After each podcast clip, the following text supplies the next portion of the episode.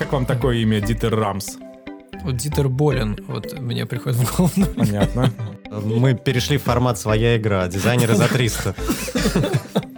Мы об этом обязательно пообщаемся. У нас будет гость, который занимается цифровыми продуктами. Родион намекает мне, что Андрей, замолчи. Тема нашего сегодняшнего подкаста про дизайн. Соглашаюсь. На какой-то интерации вот пришлось ехать в военную часть и ставить опыты на солдатах. Не хотите, например, сделать табуретку с тремя одинаковыми ножками, а одной покороче? Для вашей личной хрущевки, где кривой пол.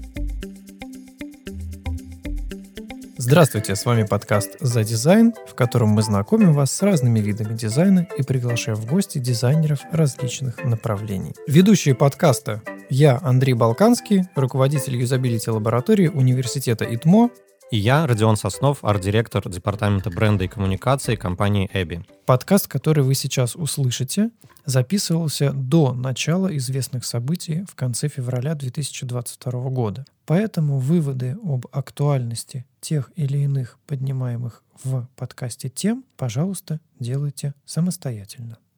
Мы продолжаем разговор с Михаилом Чистяковым, промышленным дизайнером. И предметным иногда. А иногда и инженером. Да. Вот скажи, есть ли перспектива того, что в России появится свое производство, компании, которые будут заказывать дизайн у российских дизайнеров, производить на российских производствах с помощью российских инженеров, конструировать? Ну, для того, чтобы компании заказывали у российских дизайнеров, нужно, чтобы были российские дизайнеры. Ну, они же есть. Они есть, да. Хорошо. Так, первое условие вы Первое, первое условие сделали, да. Российские инженеры тоже есть, наверное. Российские инженеры тоже есть. У нас хорошая действительно школа инженеров. Значит, тоже галочку можем поставить. Что касается российского производства, значит, здесь, конечно, есть определенные сложности, но я думаю, что со временем они будут э, решены. Сейчас э, достаточно большое количество площадок, на которых производства развиваются и создаются, там новые технологические кластеры те же самые. А, поэтому, в принципе, можно с оптимизмом будущее смотреть и считать, что через время у нас будет полностью продукт, который и придуман, и разработан, и сделан полностью у нас э, в стране. У меня есть идея этого продукта. Это сырки Бою Александров. Мне кажется, они... Кто-то уже придумал для тебя их и уже сделал. Да, да. Так что нет, есть успешный кейс. Сырки — это промдизайн?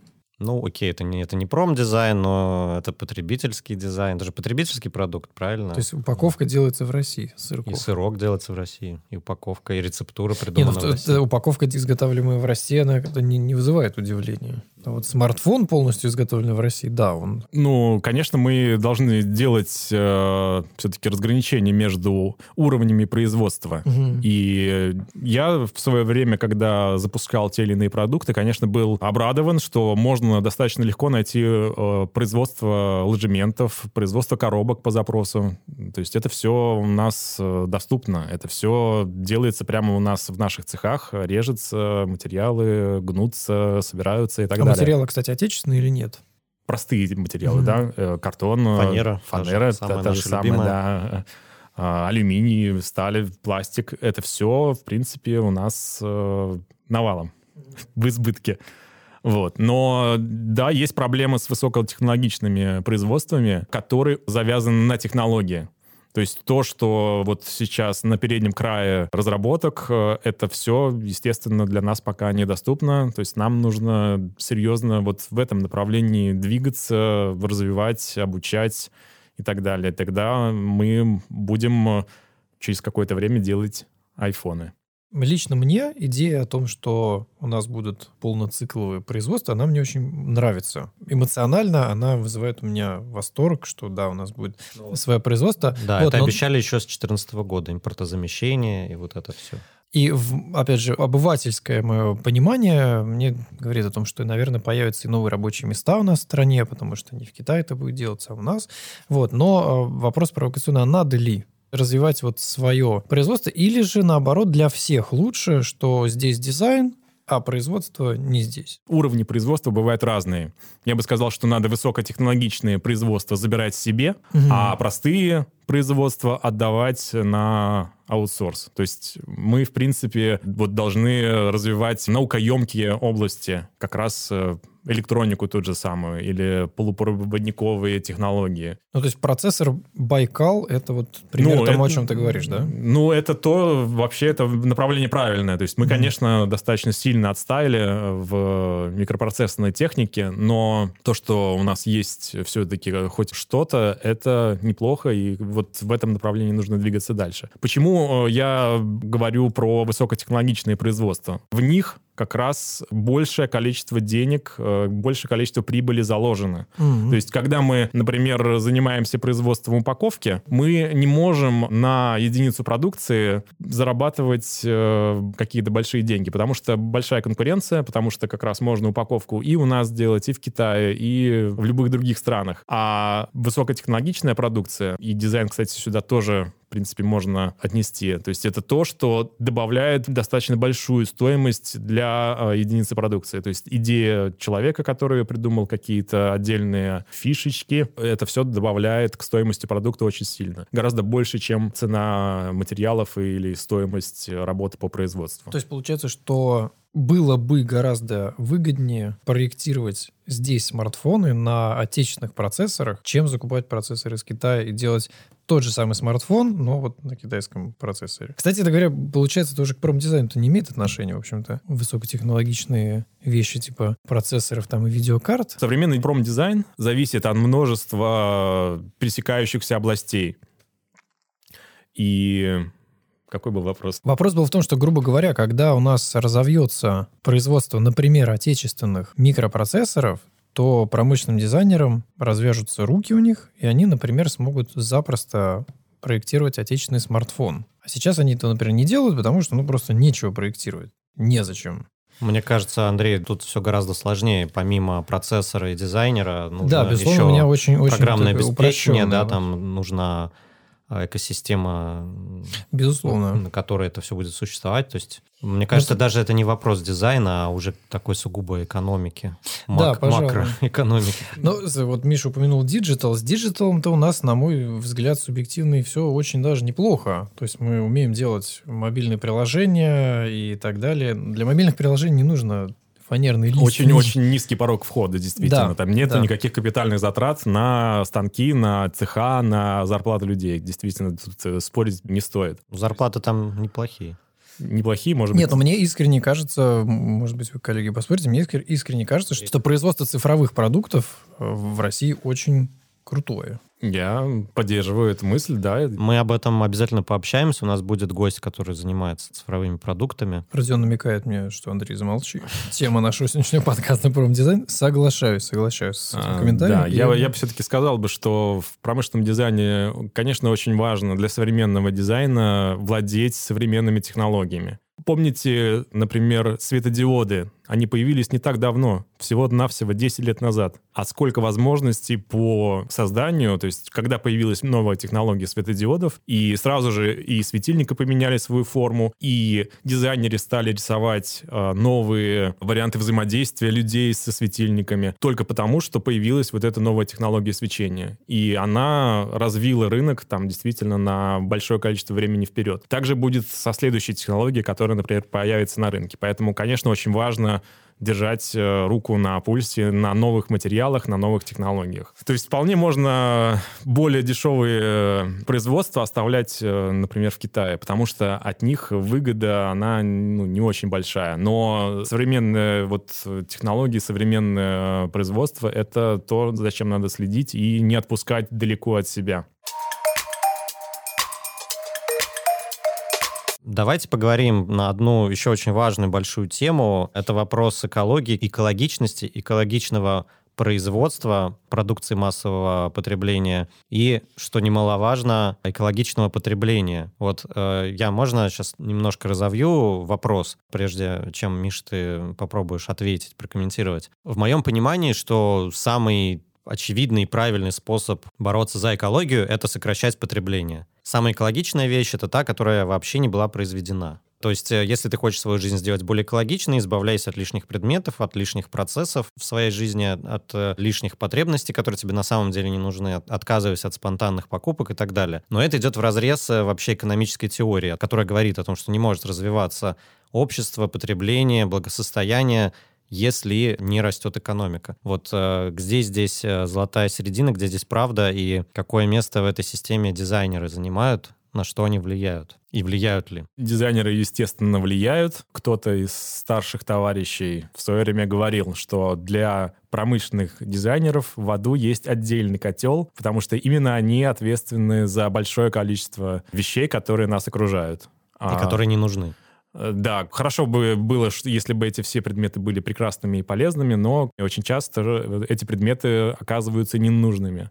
И э, да, роль промышленного дизайнера вот в этих вещах, она очень велика. Дизайнера или все-таки маркетолога? Того дизайнера, который согласился работать с этим маркетологом. Вообще вопросы экологии, они же непростые, ну, мягко сказано. Так же, как э, вот мы обсуждали до этого Китай. А, это комплексная, нетривиальная задача. Ну, опять же, характерный пример — это холщовая сумка. То есть то, что многими производителями преподносится как э, экологичный продукт, как продукт, который заменяет неэкологичные пластиковые пакеты. Пластиковые пакеты, да. Но если разбираться в вопросах производства этой сумки, то окажется, что для производства хлопковой ткани используется такое количество воды, что, естественно, холщовую сумку нельзя назвать строго экологичной. То есть э, большой вопрос, что экологичнее холщовая сумка или, например, 10 пластиковых пакетов.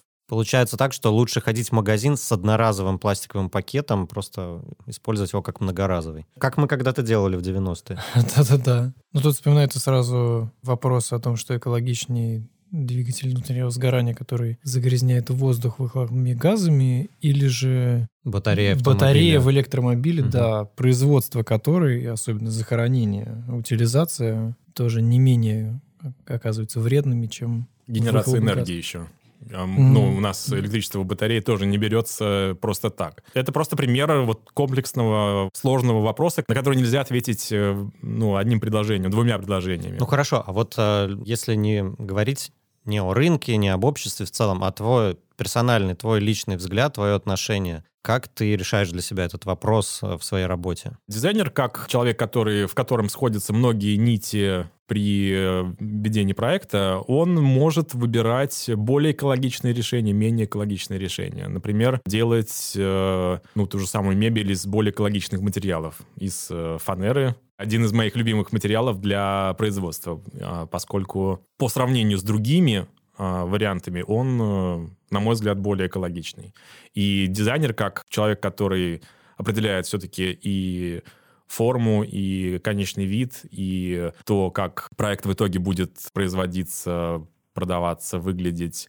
В общем, он э, во многом может выбирать более экологичные решения на протяжении всей разработки и вообще жизни э, этого продукта. А расскажи чуть больше про фанеру. Так сложилось, что мне посчастливилось э, принимать участие тоже в проекте фанера.дизайн в рамках которого производится мебель и предметы интерьера из фанеры, дизайнерская мебель, дизайнерские предметы. Расскажи, почему этот материал вообще экологичный, почему он а сейчас э, в таком тренде пользуется спросом на Западе, повсеместно используется вот в скандинавском дизайне. Что такого особенного? Просто вот такое наше стереотипное представление в обществе о фанере как о низкокачественном материале, который годится там для опалубки, там что-то в гараже постелить на пол там и так далее? Ну, здесь э, ответ очень простой. Фанера сделана из дерева, а дерево — это возобновляемый ресурс. Если мы одно дерево срубим и сделаем из нее фанеру, из фанеры сделаем стол или предмет мебели, то при правильном природопользовании это дерево вырастет заново через 10, через 15 лет, и мы снова сможем воспользоваться этим ресурсом, поскольку ресурс возобновляемый. Тогда в чем отличие от просто дерева? Почему не сделать там из массива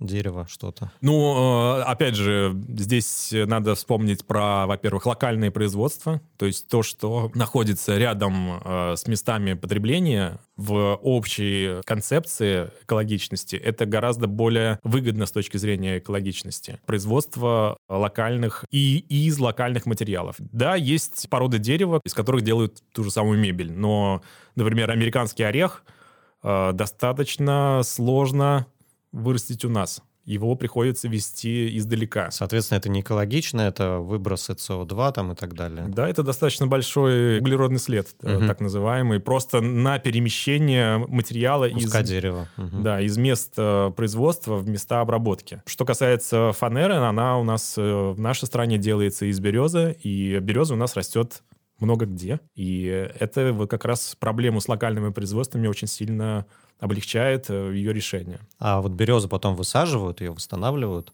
Если поставщик э, фанеры экологичный, ответственный, то он обязательно посадит э, даже большее количество деревьев, чем было вырублено для производства фанеры. Это одно из условий качественного природопользования. А как ты проверяешь ответственность поставщиков? На поставляемые материалы есть сертификаты, которые в том числе гарантирует вот эту вот ответственность. И в идеале, может быть, в какой-нибудь прекрасной мире будущего на вообще на все материалы, на все операции будет тот или иной экологический сертификат. И тогда люди, которые будут пользоваться предметами промышленного дизайна, будут взвешивать, насколько вот конкретный предмет, который они покупают, насколько он э, экологичный по сравнению, например, с соседним предметом, который лежит рядом на полочке. Еще один каверзный вопрос. Как известно, фанера состоит из листов шпона, которые проклеены между собой специальным клеем, который там может быть очень химозным, вредным, неэкологичным. Такое тоже есть вот мнение. Многие люди об этом говорят, которые слышат о том, что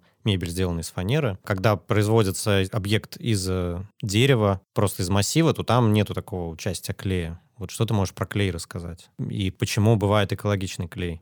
Если бывает. Вообще само понятие экологичности, а это же тоже такая сложная вещь. Есть экологичность э, материала, экологичность производства, экологичность утилизации, экологичность использования, экологичность доставки. И у нас, поскольку нету общепринятой терминологии, мы э, складываем в кучу все эти понятия. Дело в том, что мы путаем иногда понятие экологичный и натуральный. Есть, э, например, да, натуральное дерево, настоящее дерево, да, но ну и кажется, что если ты купил мебель из настоящего дерева, потом через 20 лет ты ее закопаешь, там, сожжешь, и все, оно сгниет, и экология будет в порядке. Да, но вот Родион спрашивал, наверное, не совсем про экологичность, он спрашивал про безопасность использования. Но дело в том, что если мы возьмем обычную сосновую доску, то у нее, внутри нее есть э, смолы, которые, по сути, тоже являются источниками вот вредных э, выделений, но их э, количество вот этих выделений, оно... Ну, Сопоставимо с клеем, да? Но оно несущественно, во-первых, да, но при этом мы не считаем э, сосновую доску не экологичной. Она же натуральная, Просто это пример того, как понятия иногда путаются и смешиваются. Что касается клеев, которые склеивается фанера, тут э, есть стандарты и, опять же, сертификаты на, на клей, которые говорят про величину эмиссии вредных веществ.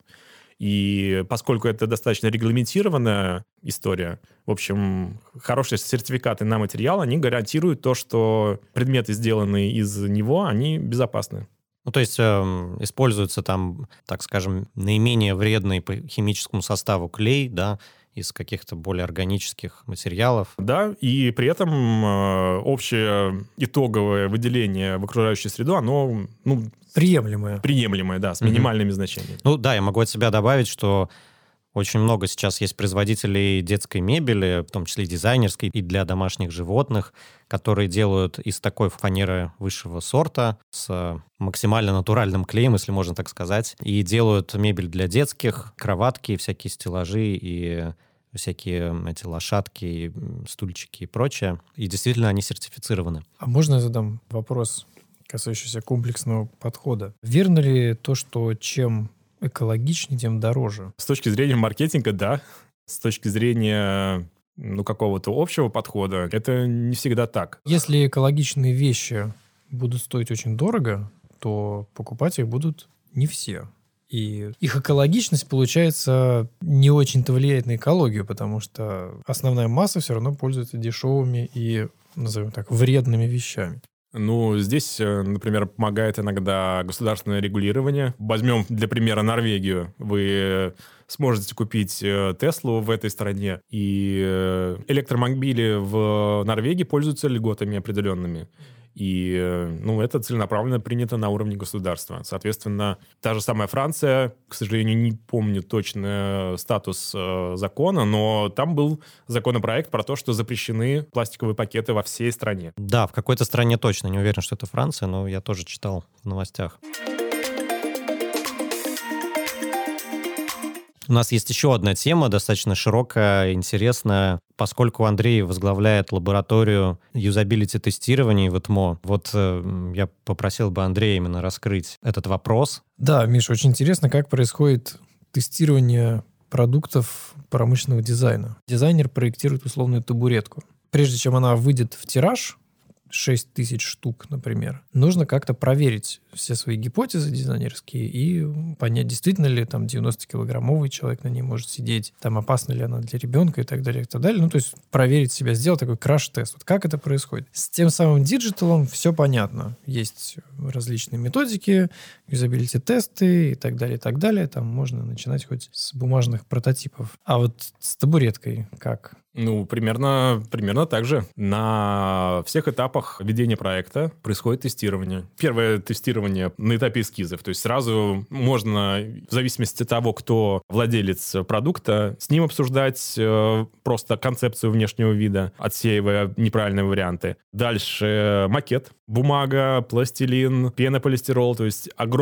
количество возможностей по изготовлению вот прототипа, который еще не является реальным предметом, но на котором очень просто отсеять неподходящие варианты. Вот у меня был пример стоматологический рентген, который должен был лежать э, в руке хорошо. Ну, то есть это ручной стоматологический рентген. Соответственно, на этапе макетов из пластилина стало понятно, что удержать одной рукой э, вес в 5 килограмм на протяжении там, двух минут, пока идет э, съемка, ну, не так просто. Поэтому пришлось решать э, вот эту вот задачу удержания большого веса с помощью дополнительных элементов для, в общем, удержания. То есть вот макеты на этом этапе. Пластилин прям вот ты руками лепишь Конечно, пластилина? пластилин, а внутри еще была бутылка с водой для того, чтобы имитировать вес. Вес, а, да, да, да, да. И следующий этап — это макетирование на принтере. Сейчас они достаточно распространены, и это... 3D, 3D принтер. 3D принтеры, да, то есть при том, что они это же не печатают... экологично.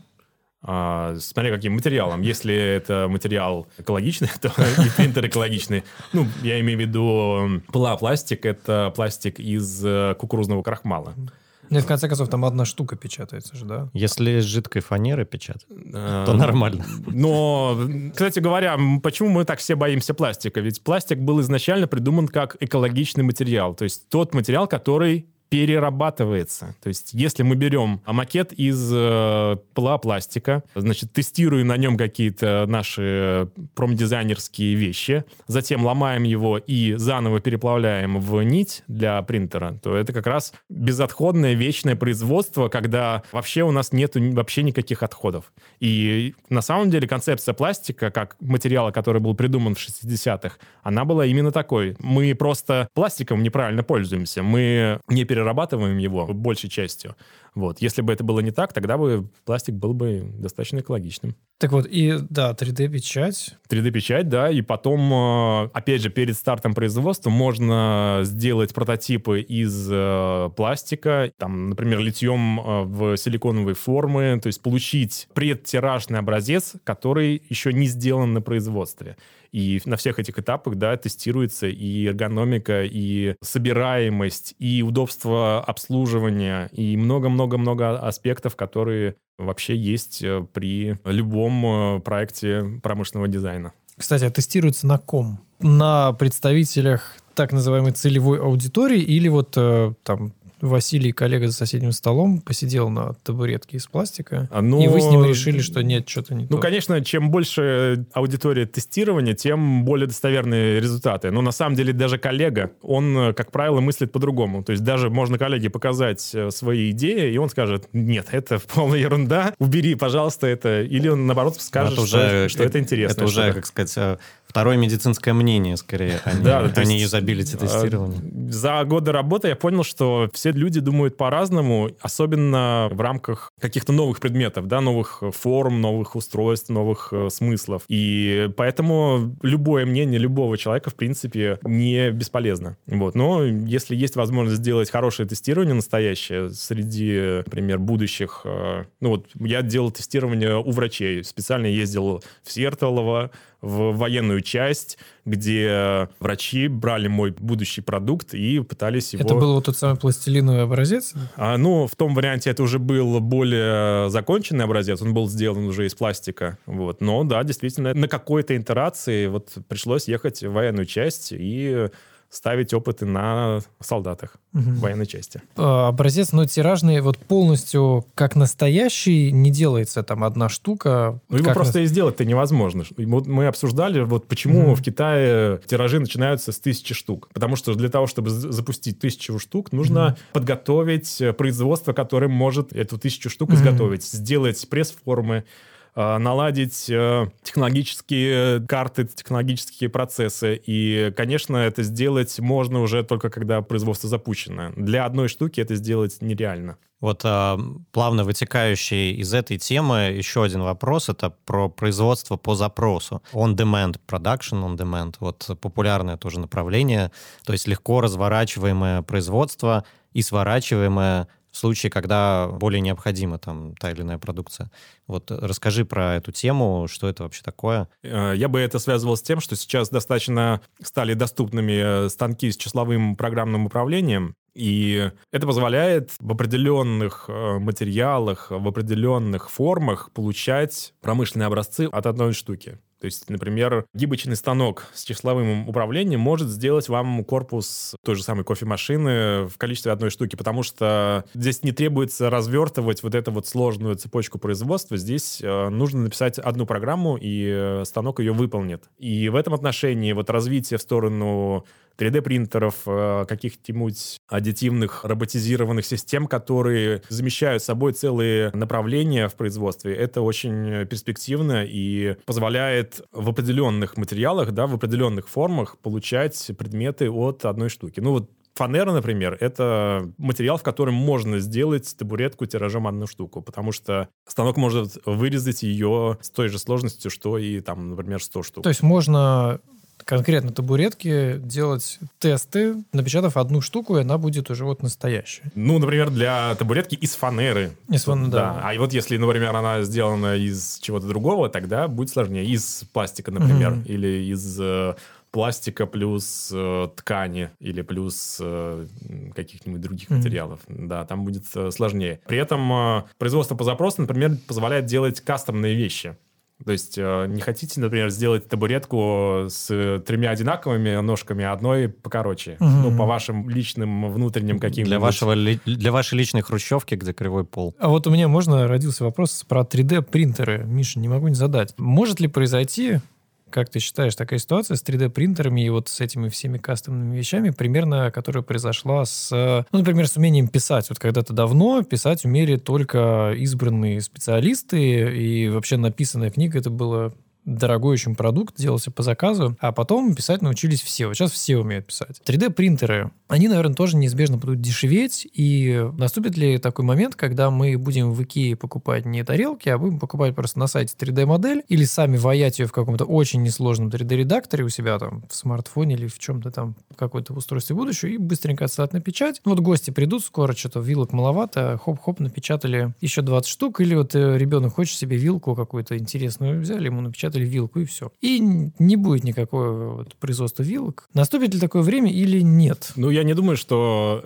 это будет единственным вариантом для новых предметов. То есть, конечно, развитие принтеров идет в этом направлении, чтобы у каждого из нас была ну, некая лаборатория, которая делает вещи, вот конкретно те, которые нам нужны. Но я думаю, что останутся и вещи, которые были профессионально разработаны и, изготовлены, которые будут закрывать, может быть, более сложные потребности человека. А, Скажем, если речь идет о совке для мусора, наверное, соответственно, здесь нет проблем сделать его на принтере, потому что, ну, требования к нему не очень большие. Но если вы говорите про, ну, скажем, украшения, да, а, наверное, здесь требуется вот как раз усилия промышленного или предметного дизайнера, который найдет ту форму, ту комбинацию материалов, там, технологий, чтобы получить предмет э, с определенной эмоциональностью, с определенной историей, тот, который хочется купить и который заставит звенеть кассу. Я бы тут добавил, что есть еще параллельный тренд, который идет в другую сторону. Тренд на все ручное, на авторское производство, какой-то вот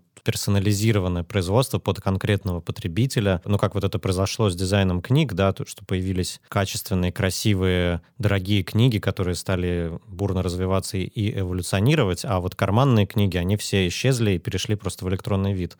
Возможно, здесь как-то также будет развиваться ну, рынок. Я бы привел пример автомобилей. Современные автомобили — это уже не автомобили в классическом понимании, это платформы. То есть они, по сути, очень похожи друг на друга, что автомобили одного бренда, что автомобили другого бренда.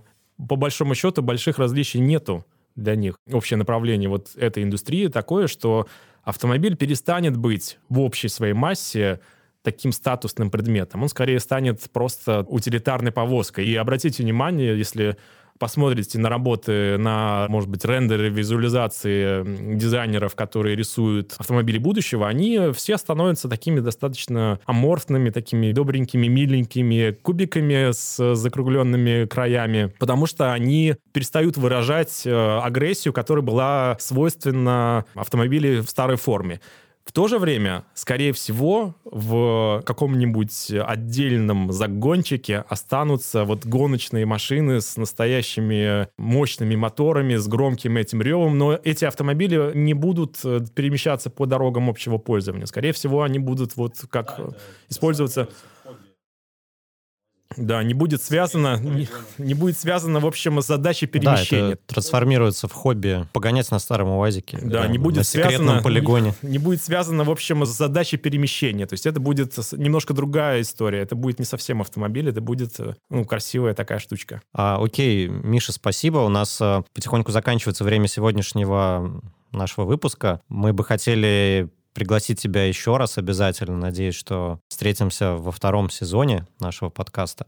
А, но напоследок я бы попросил тебя рассказать э, притчу, ту байку про некую английскую церковь. Я помню, ты мне когда-то это рассказывал, и меня это впечатлило. Вот, если можно, коротко, и в чем мораль? Это была притча, ну, опять же, по последним моим изысканиям, все-таки это скорее такая интернет-байка, но, тем не менее, кажется, достаточно мотивирующая интернет-байка, почему бы ее не послушать? В одном английском аббатстве возникли проблемы с крышей. Или она протекала, или, значит, что-то с ней было не так. В общем, аббатство достаточно старое, и, конечно, обладает статусом памятника, поэтому просто так покрыть андулином Ничего, что я говорю такое слово.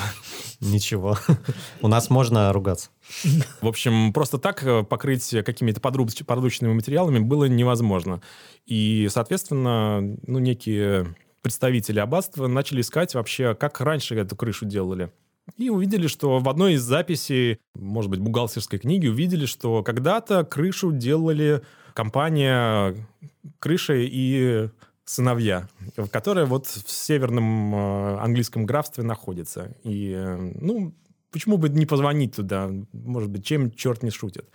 А, позвонили, Говорят, вот мы такое-то аббатство, у нас проблемы с крышей. Конечно, знаем таких. Э, мы уже 300 лет подготовили для вас э, дерево, для вашей крыши, она вас ждет. Ну, то есть 300 лет назад они заготовили, условно говоря, заплатку там, и она... 300 лет предки, вот основатели компании «Крыши и сыновья», когда продавали первое дерево для этого аббатства, они э, догадались, что через какое-то время это аббатство будет э, крышу ремонтировать. Там через 100 лет, может быть, через 200. И заранее подготовили это дерево, оставив себя на складе. Ну, якобы оно пролежало 300 лет и не испортилось. Я читал какую-то подобную историю. Кстати, по-моему, она была реальной. Там фигурировал э, некий владелец рощи какой-то древесной, где росли какие-то там дубы Да, вот, наверное, это та же самая интернет-байка которой были сделаны какие-то своды где-то там. Да, да, и вот да. он рассчитал, что да, это может понадобиться там через 500 лет, и специально вот насадил эту рощу, и теперь из них там что-то